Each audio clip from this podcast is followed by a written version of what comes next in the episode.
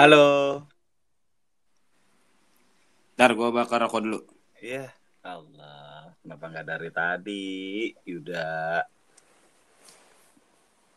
Ini emang gue? Ya. Pantes kagak ada di mari. Gue ada korek sama rokok nih. Apa namanya? Gudang garam signature. Ya. Tapi kan ini bukan rokok. Punya orang ketinggalan di rumah lu. Iya. Ini di kamar doang aja nih. Gue bakar kagak. Kalau LA Ice baru gue bakar yuk. Ah, iya rokok lu itu dulu ya. Iya dulu LS gue gue bakar cair anjir. Ah, Kok cair? kan ice. Ah, aduh, aduh, aduh, aduh, aduh, aduh, aduh, bagus, bagus. Kenapa dibakar kan bisa dijemur? Aduh, gue gak bisa nimpalin lagi. Ngorok lagi, ngorok lagi ketawa lu. Kagak sengaja. Oke, balik lagi sama eh, gua dan juga teman gua di Side by Side Podcast MotoGP Wer. Wer. War. Kali ini eh, Mau bahas apa yuk? eh, saya Rahmat Rahmat Karbu dan juga Oh, ya Allah. gua lupa. Gua lu. ya udah jangan dipaksain, jadi paksain. Ya Allah. Ih, kan bisa Asep Oke, spion. Shock Breaker. Nah, Syarat aja ya. syarat nggak apa-apa. Ya Allah, kaget gua gua lupa kalau di awal lu emang selalu bikin nama-nama. nah, baru bakar lu. Ya, baru bakar nih. pengen bakar sih. Bakar Bakar semangat. apa? Iya, Iya, bagus, bagus, biar bagus. seger ini. Anjing. Ini juga lo tag podcast jam berapa? Coba ya Allah. Ya nggak apa-apa kita makan. Lu katanya mau sambil nungguin itu Iya. final kan? Final ini. Iya. Emang masih ada KDI? Nggak tahu gua. Masih ada nggak sih? Lidah, lidah. Lidah. Oh, Lida. Bener. Liga Damri. Aduh, anjing lu lagi punchline gua tahak. Sorry, sorry, sorry. sorry. Aduh, nggak pas mulu. Pantesan gua nggak jadi komik.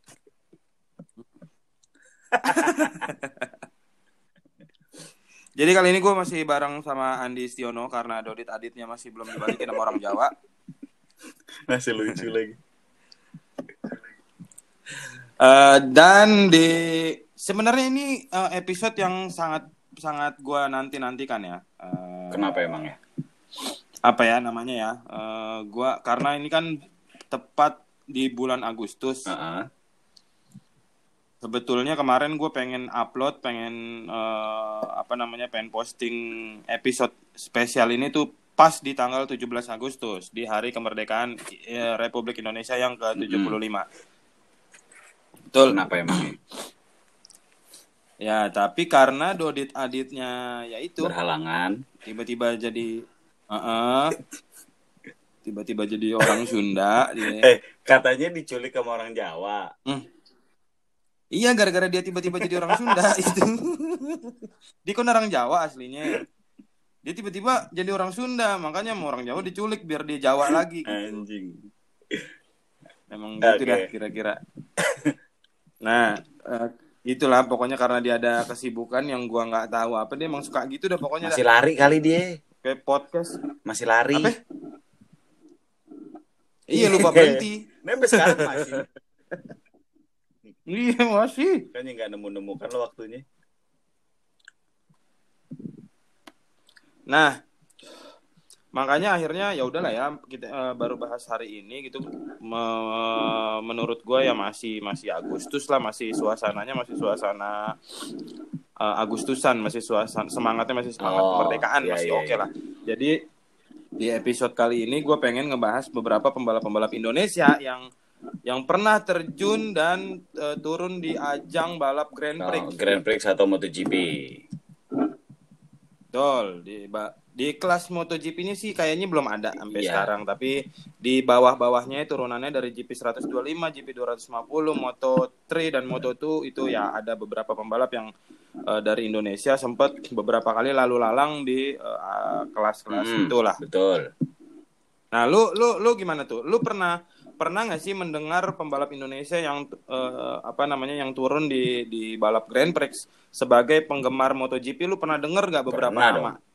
Lu tahu nggak? Nah, kalau tahu kalau yang dulu-dulu mungkin gue masih kecil ya, jadi nggak apal-apal banget gitu. Karena dulu kan pernah Hmm. kita pernah nyelenggara- nyelenggarain di Sentul kan.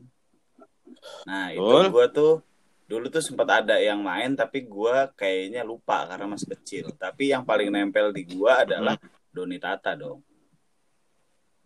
Ah ya ya ya karena memang mungkin dia yang promosinya gila-gilaan pada waktu itu. Betul. Yang digembar-gemborkan jadi pembalap eh, apa namanya? pembalap hebat dari Indonesia Mm-mm, gitu lah. Bener banget. Karena kayaknya sponsornya juga oke waktu itu Mm-mm. ya. Dukungan sponsornya Betul. oke saat itu. Tapi kayaknya dia nggak bertahan lama deh di Moto2. Eh, waktu itu udah Moto2 atau dua setengah ya? Ya, dia sempat di GP 250 dan sempat juga di Moto2. Oh, oke. Berarti dia pas lagi ada perubahan Hmm. regulasi itu dia masih bertahan ya? Enggak. Enggak. Pas pas move Moto tuh dia dia out dulu. Oh. Dia balik baru berapa tahun Oh, kemudian. oke oke oke. Kalau nggak salah itu tahun berapa? Betul. 2013, 2014 ya? Nah, nanti kita bahas, Oke, nanti oke. kita bahas, tapi eh, selain Doni Tata ada lagi yang pernah lu dengar? Ini siapa namanya? Deketan juga tuh si siapa Rafid Rafid eh Rafid Topan ya kalau nggak salah. Betul. Itu, tapi gue lupa dia Hmm. Moto3 apa Moto2 ya? Moto2 kayaknya atau Dia Moto tuh bareng sama Doni Tata di eh, tahun 2013. barengan ya? Hmm, barengan. Tapi persis. beda tim, ya Nah, kan? nanti beda tim, betul sekali. Eh, Sama yang sekarang palingan gue. Itu, ada lagi yang sekarang yang kemarin kecelakaan. Si Hmm, An- Andi, Andi Gilang, Gilang. Farid. Hmm, Itu yang kalau kalau yang kemarin sebelum Andi Gilang juga ada tuh Yud. ada di Mas Eki. di Mas Eki benar. Ya, Betul, itu tahun tuh. kemarin tuh. Ya itu sekilas na- nama-nama pembalap yang eh, dari Indonesia pernah eh, pernah dan masih masih turun di eh, ajang balap Grand Prix di Moto3 atau di Moto2 Hmm, gitu betul. ya. Nah, sekarang gue pengen bahas dari dulu banget gitu ya. Dari dulu banget ternyata nggak dari dulu banget juga sih. Seperti apa yang tadi lu bilang sebenarnya, Ah. Andi. Gue gue cukup cukup cukup eh, sering denger namanya dulu karena dulu gue langganan mo, eh, tabloid Motor Plus, Auto Plus sama Auto Trend. Anjir, semuanya lu. Tiga-tiganya gue Gokil. langganan tuh. Tiga-tiganya. Itu sampai gue SMA, itu gue masih langganan. Sampai akhirnya itu gue simpen tuh gue dari SMP gue gua koleksi semua semua itunya sampai bertumpuk sama bapak gue tau-tau dikiloin anjing Anjir nyesek banget itu. Itu tabloid iya tanpa sepengetahuan gue tabloid pokoknya mingguan kan? ya tabloid mingguan betul Kalau sekali di eh, zaman bola tuh dulu ada bola, ada eh, Nah. soccer, ada Soccer. Iya. libero, ada ya kayak gitulah itu Mm-mm. eh, mingguan juga tuh. Ya, nah kalau gue itu koleksinya eh, Motor Plus, Auto Plus, sama Auto Trend. Auto Trend tuh biasanya buat yang eh, modif-modifan ekstrim gitu. Hmm, ya ya ya ya. Nah, kalau mot- Motor Plus tuh lebih lebih banyak lah modifan ada eh, apa namanya eh, mengulas buat balapan-balapannya juga ada. Hmm. Nah, gue setelah gara-gara gue koleksi itu, gara-gara gue koleksi eh, tabloid-tabloid itu, gue jadi sering banget gue denger nama eh, salah satu nama pembalap Indonesia yang cukup terkenal pada waktu itu adalah Ahmad Jayadi. Lu kenal? Pernah Ahmad denger? Jayadi, Ahmad Jayadi. Kayaknya itu Hmm. deh. Yang yang pernah turun di Sentul kan? Seingat Nah, gua- iya iya iya, iya. makanya. Yang, yang waktu dulu kayaknya Rossi juga sempat main di Sentul deh. Iya, Betul. benar. Nah, ini makanya yang pengen gue bahas. Si Ahmad Jayadi ini gue sering banget denger namanya, eh, baca namanya di tabloid-tabloid itu gitu. Terus eh, cukup legendaris karena dia juga pembalap senior pada waktu gue SMP SMA. ma- eh, dia tuh udah udah cukup udah sangat senior. Hmm. Eh, dan apa namanya ya? eh eh, apa ternyata ke sini sininya punya tim balap sendiri gitu di Oh, untuk di kelas? Mm-mm. untuk di eh, balap-balap motor bebek di Oh, Indonesia oke, di oke, Motor oke, Prix di Indo Prix gitu-gitu nah gue tahu nama nama nama itu nama Ahmad Jayadi itu udah lama banget dari SMP SMA nah pas gue tak cari tahu wak- karena gue inget 96 97 Hmm. itu Sentul pernah ngadain eh, MotoGP kan pernah Indonesian ngatain GP. ngatain lagi kenapa ngatain Ngadain. Iya pernah ngadain em, eh, balap Grand Prix seri Iya, Indonesia iya, dua benar. tahun 96 dan 97 Kalau nggak salah itu ada masih ada Marlboro dah. Sponsor betul Marlboro. ya kan? betul betul betul Marlboro betul sekali betul Indonesia sekali GP kalau nggak salah namanya. Kayak gitu tuh. nah gue gue inget ya benar gue inget cerita lu eh, soal yang dulu bokap lu cerita kalau nggak salah ya Hmm. ngajak nonton atau atau nonton MotoGP-nya di TV gitu pokoknya yang juara tuh adalah Mick Dohan di kelas 500 cc-nya Oh iya iya di di, di TV soalnya waktu itu nggak dapat akses buat nonton ke Sentul. Hmm, ya pokoknya lu pernah Iya, cerita itu iya. kan, Ha, seinget ha. gue itu. Ya. Nah itu Mick Dohan di kelas 500 cc.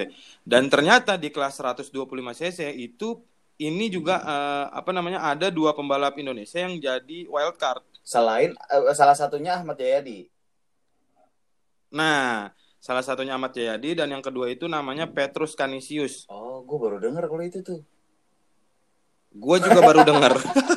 Sekarang jadi nama sekolah kayaknya. Canisius. Iya. Saingan untuk penabur. Bener. Nah, gue baru tahu. Eh, dan mereka ternyata berhasil finish. Jadi di hire sama tim Yamaha Indonesia, Ah, di hire sama tim Yamaha Indonesia untuk balap wildcard di seri Sentul itu karena eh, apa namanya dapat jatah lah istilahnya karena kita tuan rumah. Iya gitu iya kan. biasanya kan gitu ya kalau penyelenggara Dan- eh, eh, tuan rumah tuh punya wildcard gitu ya. Betul. Heeh. Eh, dan si Petrus Canisius ini finish ke 20, Ahmad Jayadi ke 21. Oh malah malah di bawahnya Petrus ya Ahmad Jayadi ya. Betul, itu dia yang gua kaget maksud gua. Tapi yang lebih terkenal mah Ahmad Jayadi. gue sering Heeh, gue sering dengar nama Ahmad Jayadi ternyata dia finishnya justru di bawah si Petrus. Pak Ah. Petrus Canisius ini nah ini kelas GP 125 adalah musim pertamanya Valentino Rossi full season di tahun itu tahun 96 Oh anjir, iya iya dia masih pakai Aprilia berarti. betul sekali dan di Sentul eh, tahun pertamanya ini dia finish ke 11 si Valentino Rossi ini Gokil juga ya. Oh, finish ke 11 Iya iya iya. iya. musim pertamanya di Sentul. Karena musim keduanya 97 dia masih di GP 125, dia juara di Sentul. Oh, Tahun anjir 97. gue lupa nih. banget kalau urusan itu tuh. Heeh, ini gue juga eh, berusaha nginget-nginget dan eh, baru-baru baca-baca lagi gitu kemarin karena pengen lihat pembalap Indonesia siapa yang pernah balap di Grand Prix nih selain yang gue Ah. tahu gitu. Ternyata itu Petrus Canisius gue baru Hmm. denger. Kalau Ahmad Jayadi gue tahu. Iya, gue juga baru denger. Lagi pula kalau kalau Rossi di zaman itu iya kita kan pasti fokusnya lebih ke MotoGP ya. Uh, di, Betul, di kelas Mick Dohan. 500 cc-nya karena itu yang paling paling dikenal ya Mike Duhan sama udah ada Biaji belum ya?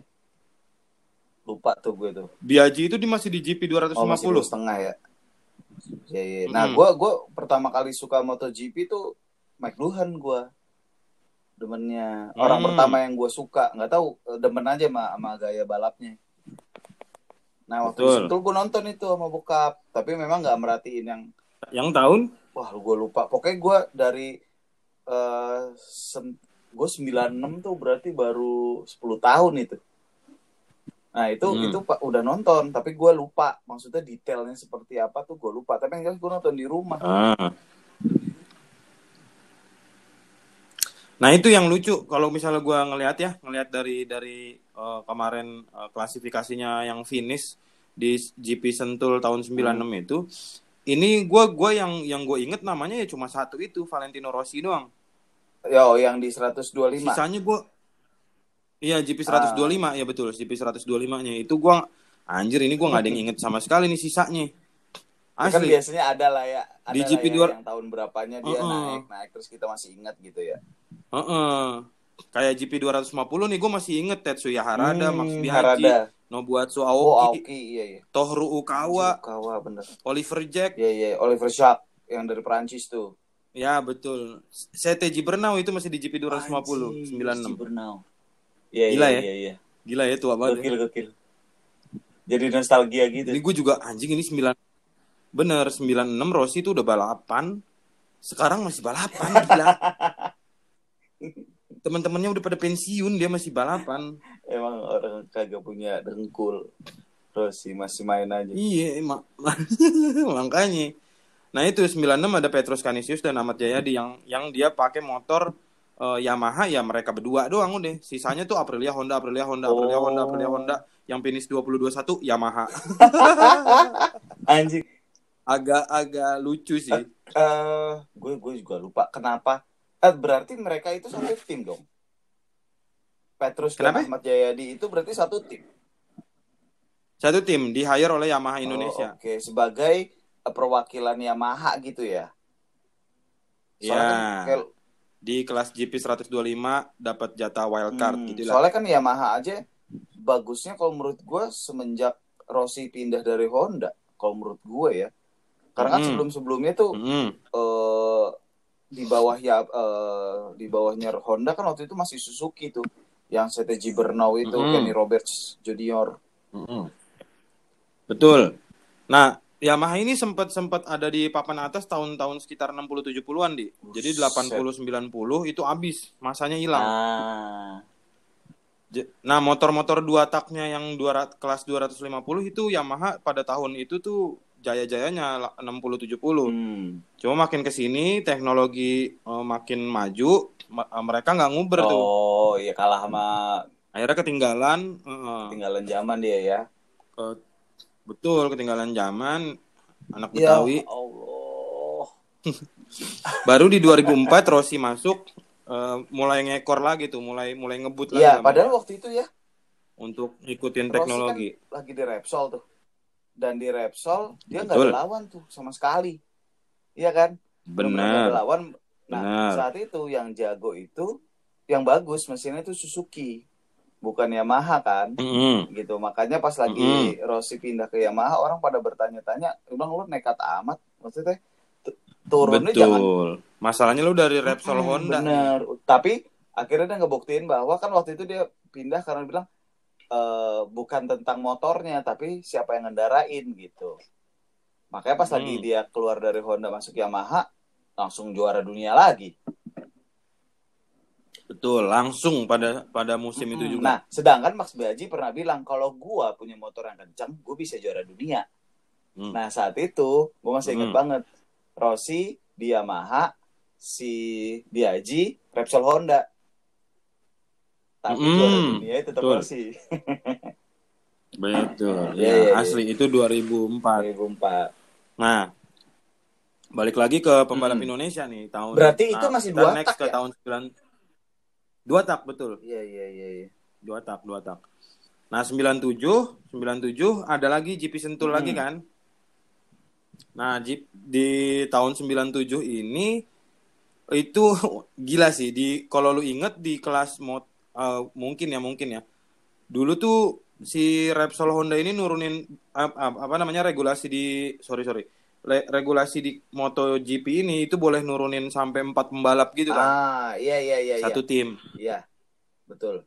Nah, di 97 di kelas GP 500-nya itu kelas utamanya pada waktu itu itu tiga-tiganya disentul podiumnya adalah Repsol Honda nih. Tadayuki Okada, Alex Iya, Rivel iya. sama Iya, iya, gue ingat, gue ingat itu, gue ingat. Gue ingat. Itu gila sih maksud gua. Dan Kok bisa dan tiga-tiganya? mereka bertiga eh, nggak nggak nggak ini ya, nggak jomplang. Maksudnya di situ emang Betul. paling jagonya eh, McDuhan. Tapi Okada sama Crivier itu saat itu jago juga gitu. Jadinya Repsol Hmm. tuh kayak nggak ada pembalap pertama, kedua, ketiga. Ya mereka bertiga pembalap utama gitu kan. Iya, iya, gue inget banget tuh. Karena pernah eh kayak gue pernah belum lama ngeliat cuplikan yang MotoGP di Sentulnya itu iya tiga-tiganya Iya. masih dengan anjir kalau dilihat motornya yang zaman dulu ngeliat zaman sekarang kocak ya.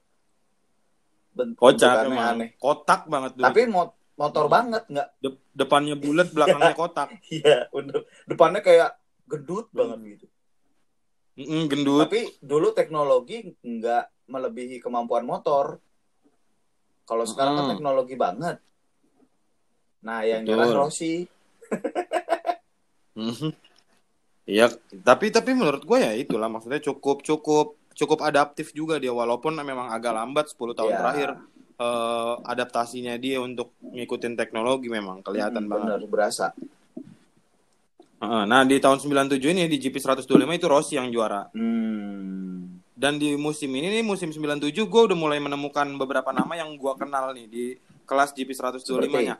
Ada ada Gary McCoy, Gary McCoy tahu yang suka ini spinning wheel Gary McCoy. Betul, Iya, iya, betul iya. Dulu sekali. sempet- Itu dia pertama kalinya turun di GP 125 tahun Oh, 97 ini. anjir. Iya iya, yang yang bikin Terus Rossi ada jadi- Angel Nieto Junior, Angel Nieto. Junior, Hmm, anak iya, anaknya iya, Angel iya, Nieto. Iya, betul.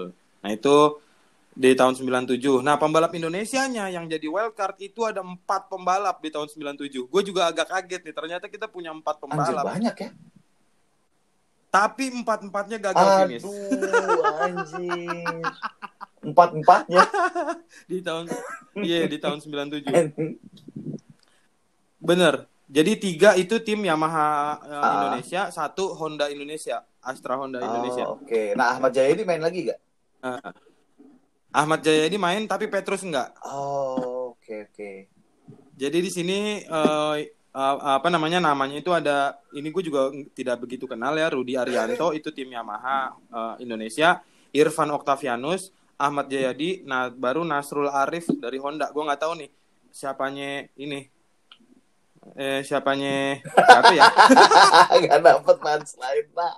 gue iya gue Nasrul Arif kok di otak gue munculnya Ma'ruf Amin sih kan beda ya Arif sama Amin kenapa Nggak nyambung. Ma'ruf Gak Amin nyambung. iya sorry sorry Padahal gue nungguin. Ejar lah, goblok. lucu bener Berarti emang. berarti itu semuanya di NF. DNF empat Ya empatnya Allah. Padahal banyak ya anjing. iya lucu Itu banget emang eh lucu bener lucu bener lucu atau bener. kecelakaan? Eh dua-duanya. nah itu ya? ada ada yang jatuh sama ada yang eh, gagal mesin. Oh, iya iya. Anjir sayang banget. Ya. betul Mm-mm. ya kita cuma dua kali di Sentul ya. Ya dua kali itu 96 97 makanya kita pengen banget eh, ngebalikin sebenarnya Indo- apa GP Indonesia eh GP MotoGP mampir ke Indonesia Ah. lagi gitu karena kemarin kontraknya cuma dua dua tahun itu Iya iya iya. karena dinilai ada yang nilai katanya sir- sirkuitnya terlalu pendek sirkuitnya terlalu Iya iya. mudah nah, gitu. iya. Eh, layout- layoutnya. Makanya kemarin kan eh, pas eh, mau nyalonin lagi buat set apa anjing suara lo kenceng amat.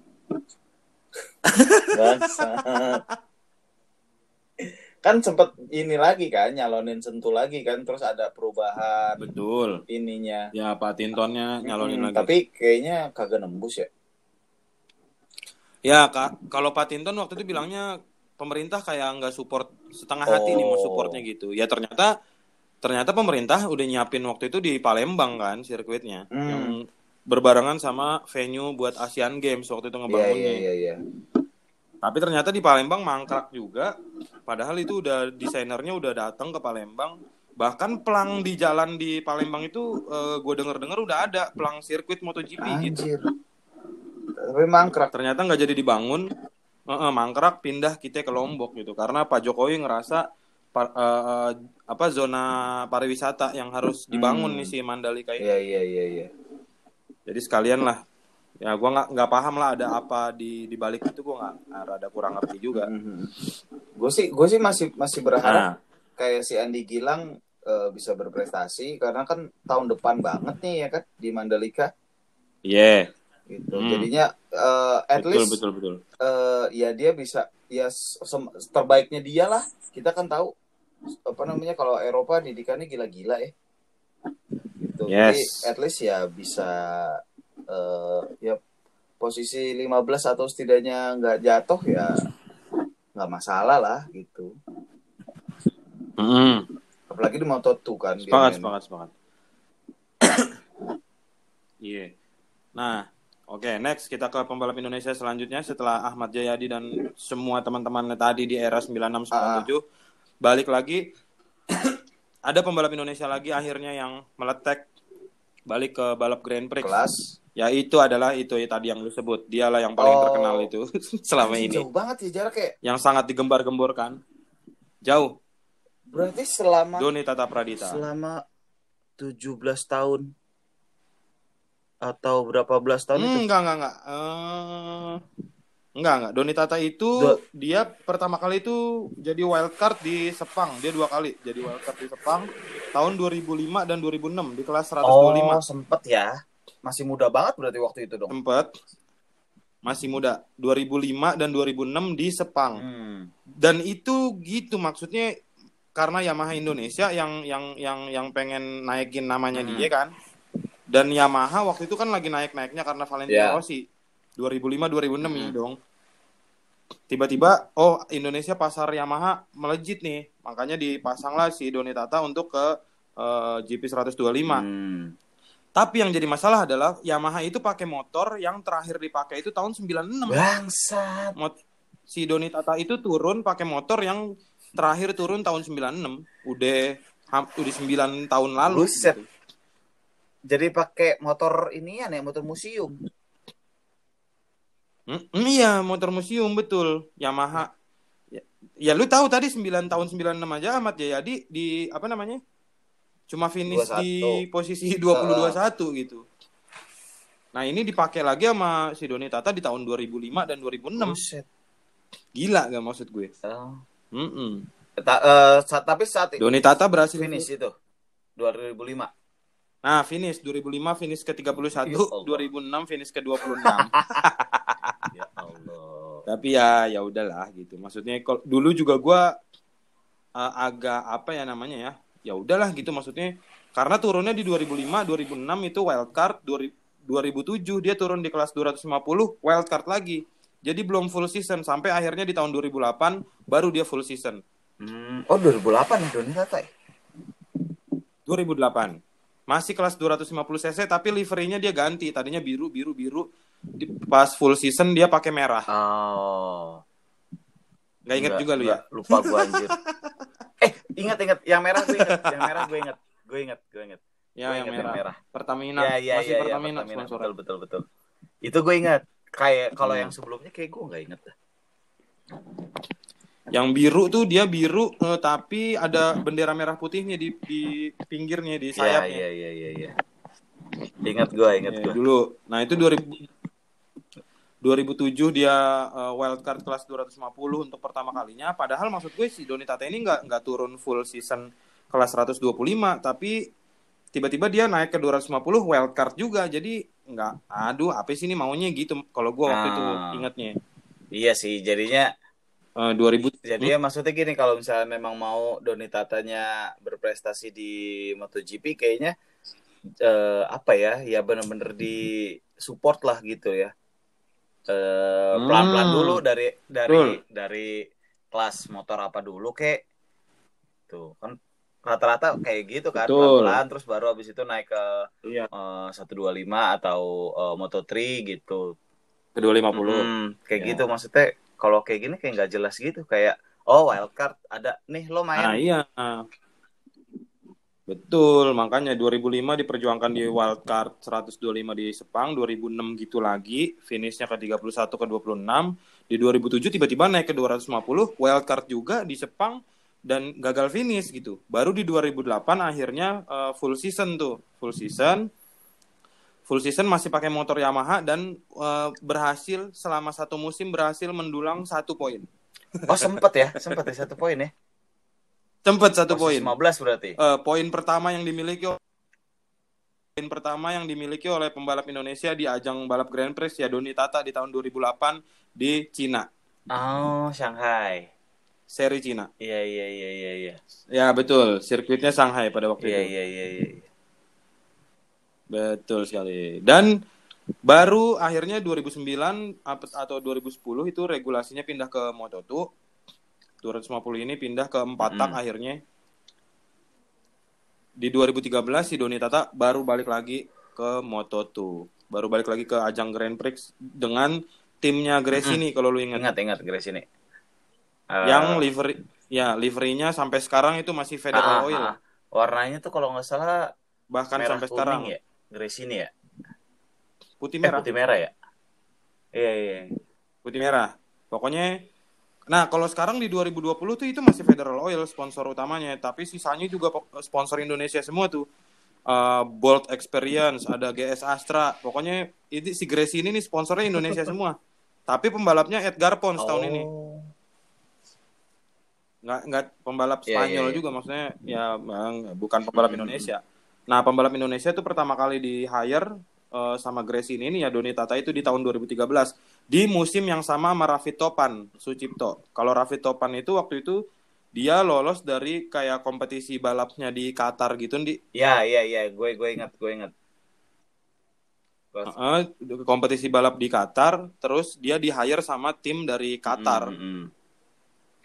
bareng sama satu tim kalau Raffi Topan itu satu tim sama Anthony West yang kemarin sempat statement kalau eh, Dorna itu sa- sangat memanjakan eh, Mark Marquez, Valentino Rossi. Jadi MotoGP ini sebenarnya adalah konspirasi. Kemarin sempat statement kayak Iya, gitu si iya, Anthony West. Padahal dia mau udah nggak balapan di Ingat MotoGP. gue Nah itu adalah teman satu timnya eh, Raffi, Raffi Raffi Topan. Topan itu di 2013. Padahal Anthony West juga waktu itu prestasinya juga nggak nggak ada keren-kerennya. Iya, nggak nggak mentereng-mentereng Mm-mm, amat juga sebenarnya. Bener. Iya iya. Nah, cuma nah ini yang yang gue senang di musim 2013 adalah ah, ada dua hal. Pertama, eh, pertama itu si Doni Tata berhasil dapat satu poin lagi. Jadi sepanjang karirnya di balap balap Grand Prix si Doni Tata ini berhasil mendulang dua poin. dua, dua, dua kali finish ke-15. Cuma di 2013 ini dia fini- finish ke-15 itu di Oh, Phillip Island. Iya iya iya ah. Australia. Dan yang kedua yang gua yang gua yang dulu cukup mengejutkan adalah Raffi Topan Hmm. di Motegi itu berhasil start dari posisi 5 di. Iya ya, anjir. Kok gue lupa sih? Posisi lima Iya. tinggi banget Di loh. Motegi dia berhasil betul betul betul betul Keren betul. juga ya. Iya. Tapi Gila kan, nah, maksud gue. saat itu dia finish. Dia finish tapi ke 20 berapa gitu. Pokoknya dia baru start tuh dia langsung molor ke belakang-belakang ke belakang. Aduh anjir. Asli. Padahal padahal ini juga loh, maksud prestasi juga bisa di posisi 5 startnya. Betul. Anjing. Posisi 5 karena waktu itu eh, kondisinya kondisi gua agak Kenapa? tega juga sih.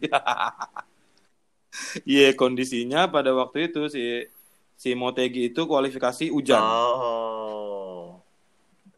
Jadi dia motornya kan ya dikenal eh, pelan Ah. gitu, aman, tidak banyak eh, sliding. Jadinya bisa merangsek sampai posisi 5. Tapi yang menurut gua berprestasi juga, hebat juga. Walaupun hujan deras, ya pembalap Indonesia negara tropis kan ya. Ah.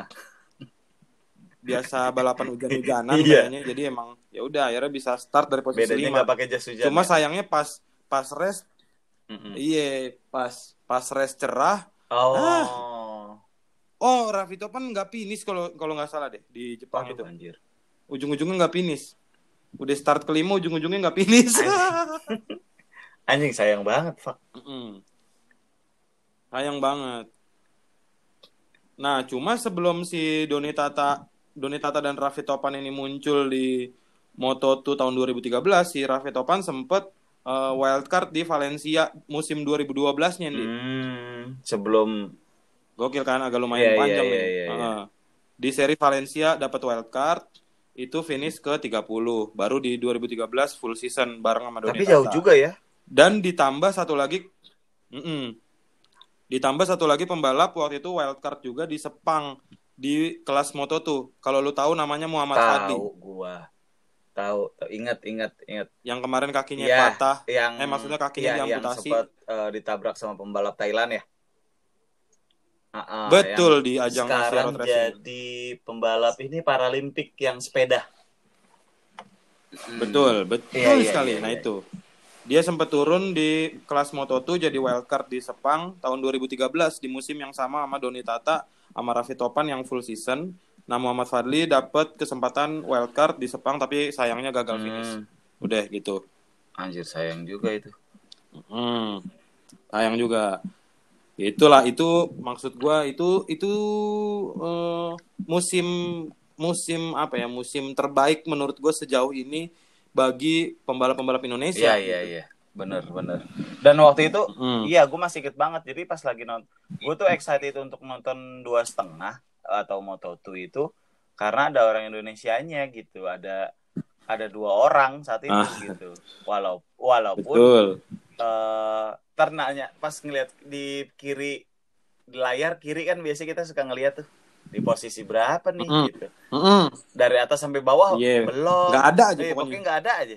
Iya. Baru ternongol belakang. Gimana caranya? am- Kayaknya mereka tembus posisi 21 20 tuh ket- ketika namanya nama nama singkatnya ada, kita udah happy banget. Iya, karena ada di layar gitu. Sebelum layarnya Mm-mm, harus ada di lanjutin layar. ke bawah-bawahnya lagi. Kita paling sebel kalau ternyata pembalap Indonesia masuk kamera pas Iya, iya, bener. Kan ada disebut kan itu gue gede kan banget sih. komentatornya ng- ngomongin yang ada di layar, dia juga langsung ngomong yang lagi Betul. kejadian kan gitu. Iya. maksud, eh, pra- apa eh, dia disebutnya bukan Doni Tata ya, apa? Pradita ya? Iya, Pradita. Pradita loh. Wah, Indonesia nih. Set, ya jatuh. Anjing. Eh. Ya Allah, gue nonton biar Indonesia bagus. Pas dipanggil namanya malah Mm-mm. jatuh. Tuh. Tapi tapi bikin bikin kita sebagai penggemar eh, MotoGP di Indonesia tuh semakin excited buat nonton loh ketika ada pembalap Indonesia.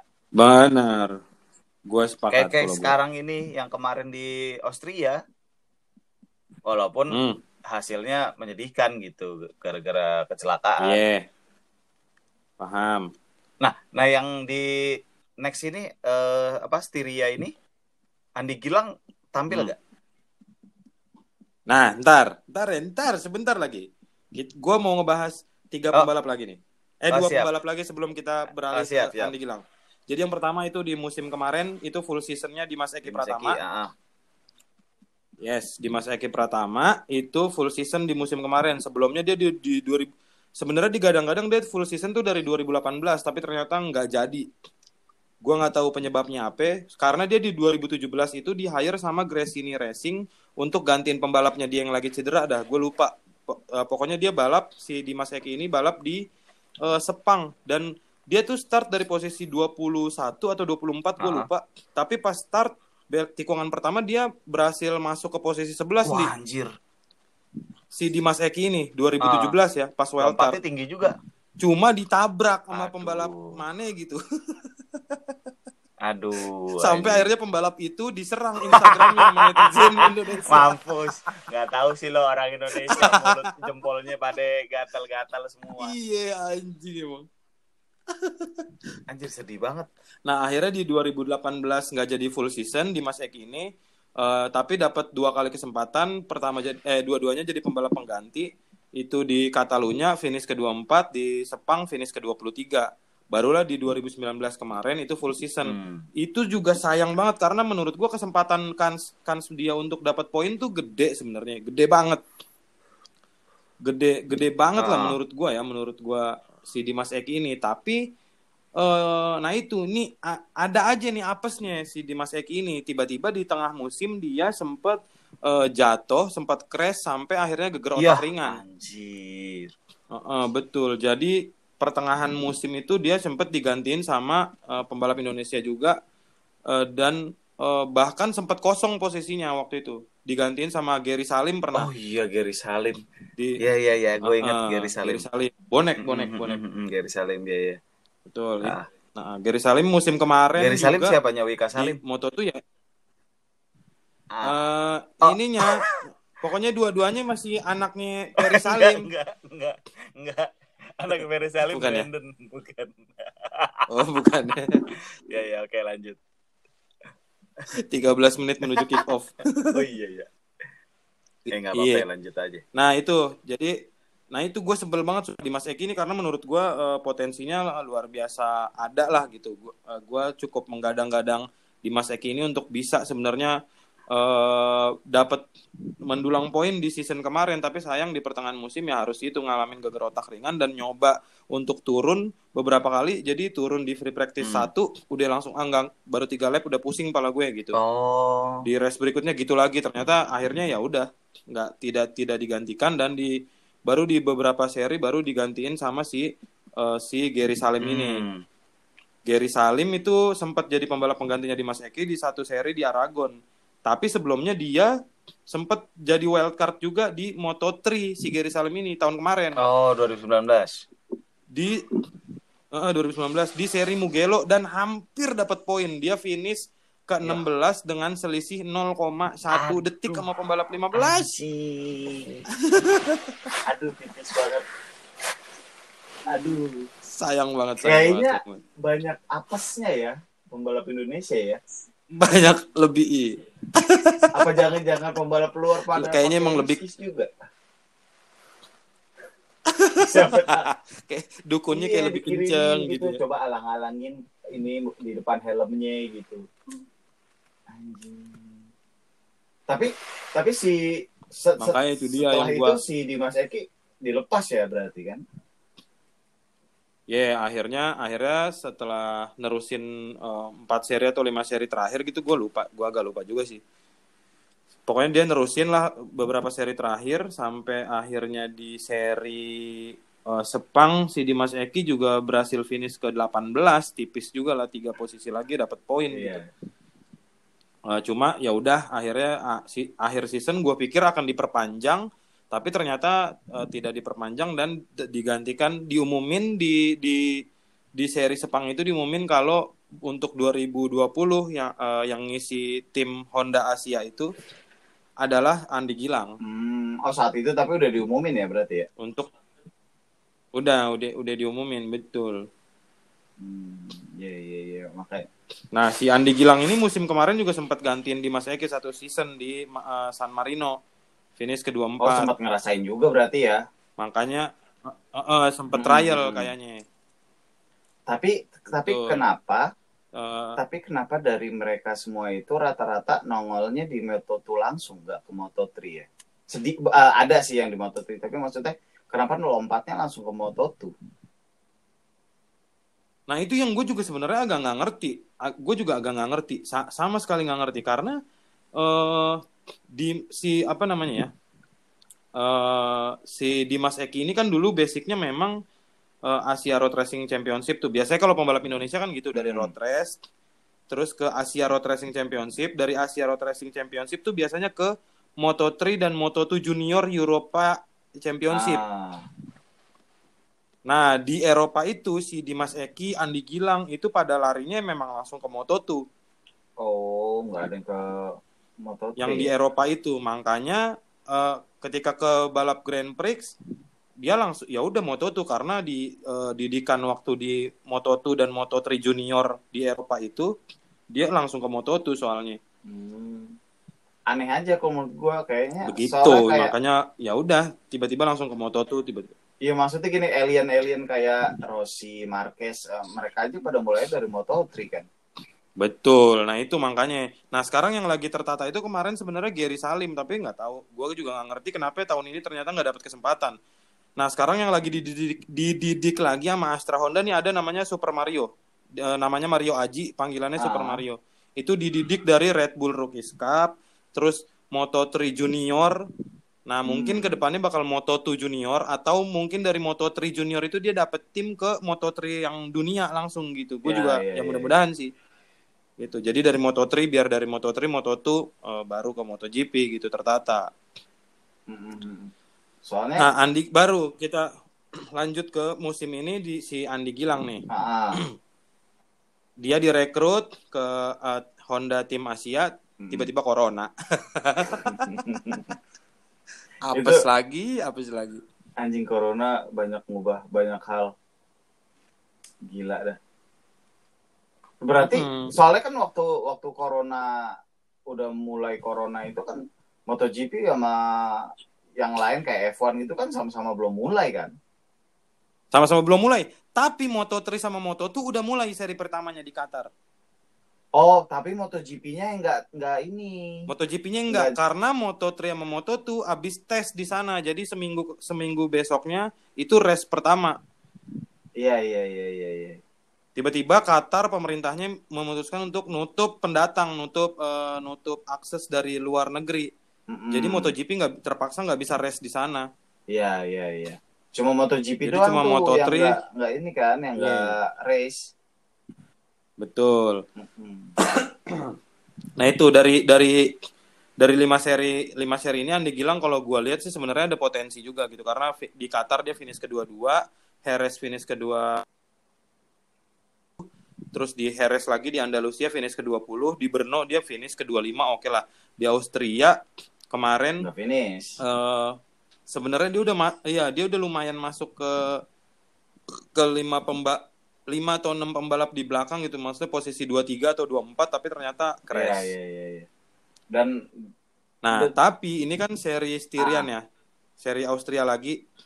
Nah, tadi gua siang baru nonton free practice 1 sama free practice 2. Andi Gilang itu tadi free practice 1 sempat mimpin eh apa namanya? Sempat mimpin apa namanya? waktu. Maksudnya Yang dia sempat mimpin ya? di free practice 1. hmm, Yang tercepat di free practice 1 sampai akhirnya sempat lama ada di posisi 3 kegerus kegerus lama-lama eh, eh, di di itunya ada di posisi 14 di sesi terakhirnya Oh. gitu. Pas waktu habis si Andi Gilang berhasil ada di posisi Bagus 14. Nah, di free practice 2 tapi dia mau dia berhasil naikin waktunya tapi dia cuma ada di posisi 20. hmm. Jadi gue sih sebenarnya rada penasaran juga nih, wah gokil juga sih Andi Gilang kemarin habis crash, tapi dia free practice nih berhasil posisi 14 dan 20, gue rasa kayaknya dia ada kans untuk dapat poin di seri benar, ini. benar, Gitu, benar. Kalau kalau ngelihat dari Ja- dari perkembangannya sih menjanjikan ya. Ya itu dia Tapi makanya. eh, pas kemarin ke- Karena dia ya di pas kemarin kecelakaan itu apa? si Andi Gilang eh sempat ada ini nggak sih? Eh, nggak patah tulang atau Apa apa? cedera? Enggak, enggak, enggak. Dia dia aman-aman aja. Hmm, berarti sih harusnya Dia kaget dong, dia kaget ke tim. Iya, pasti. Under deal ya. Harusnya sih kalau menurut gue ya, Eh? eh, Hmm. kadang ini sih kalau menurut gue yud, mental yud. Iya enggak sih? Betul. Mental tuh eh, kayaknya di MotoGP tuh di kelas mana pun kalau misalkan mentalnya katro ketika udah di balap terus ke balap lagi kayak langsung down aja. Banyak tuh yang kayak gitu. Iya, iya, iya, iya. Benar, benar, benar. Nah. Betul. Nah, kalau menurut lo Gimana? Kalau dari lu gimana? Menurut lu ke depannya gitu pembalap Indonesia punya kans gak sih sebenarnya di ajang balap Grand Prix ini kala karena ya itu kalau gue ngelihat Dimas Eki waktu di tim Grace ini dia berhasil kok eh, start sampai ke posisi 11 tapi ternyata apes ditabrak Hmm. gitu. Menurut gue sebenarnya bisa-bisa aja Raffi Topan di 2013 berhasil start dari posisi 5.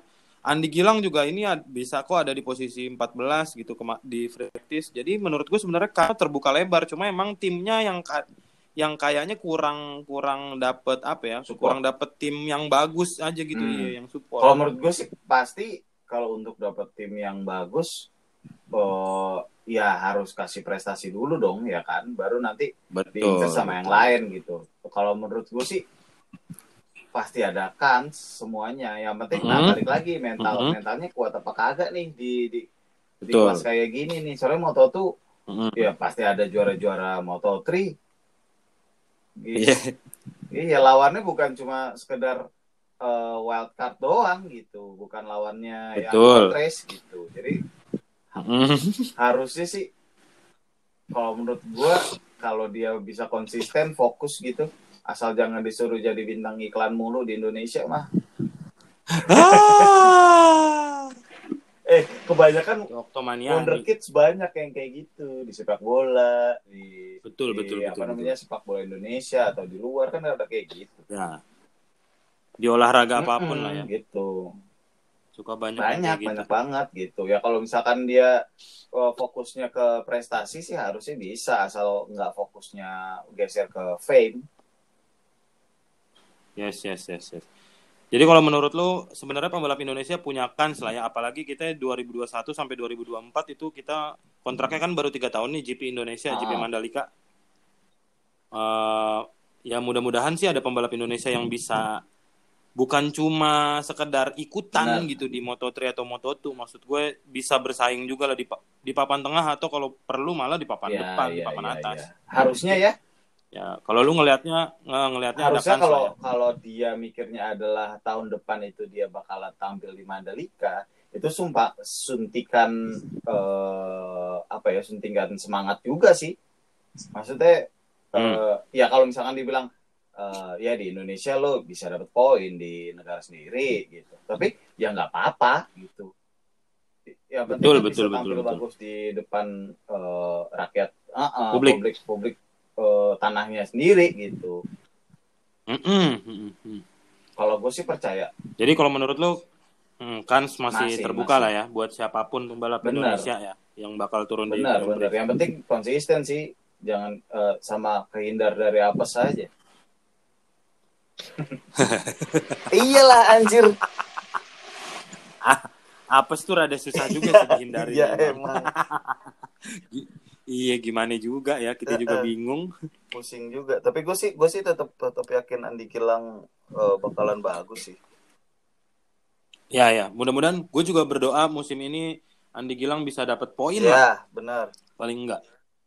Karena di Mas Eki, eh, Gary Salim, eh, terus Muhammad Fadli juga belum belum sama Raffi Topan tuh belum berhasil dapat poin. Poin tuh masih poin untuk pembalap Indonesia ya masih satu-satunya dipegang sama Doni Tata iya, udah. iya. Walaupun poinnya satu musim 2013 satu Ah. lagi, Ya, tapi ya ya udah dia kok yang berhasil dapat poin walaupun satu. Iya, iya. Harusnya maksudnya Andi Gilang terpacu untuk melakukan itu juga.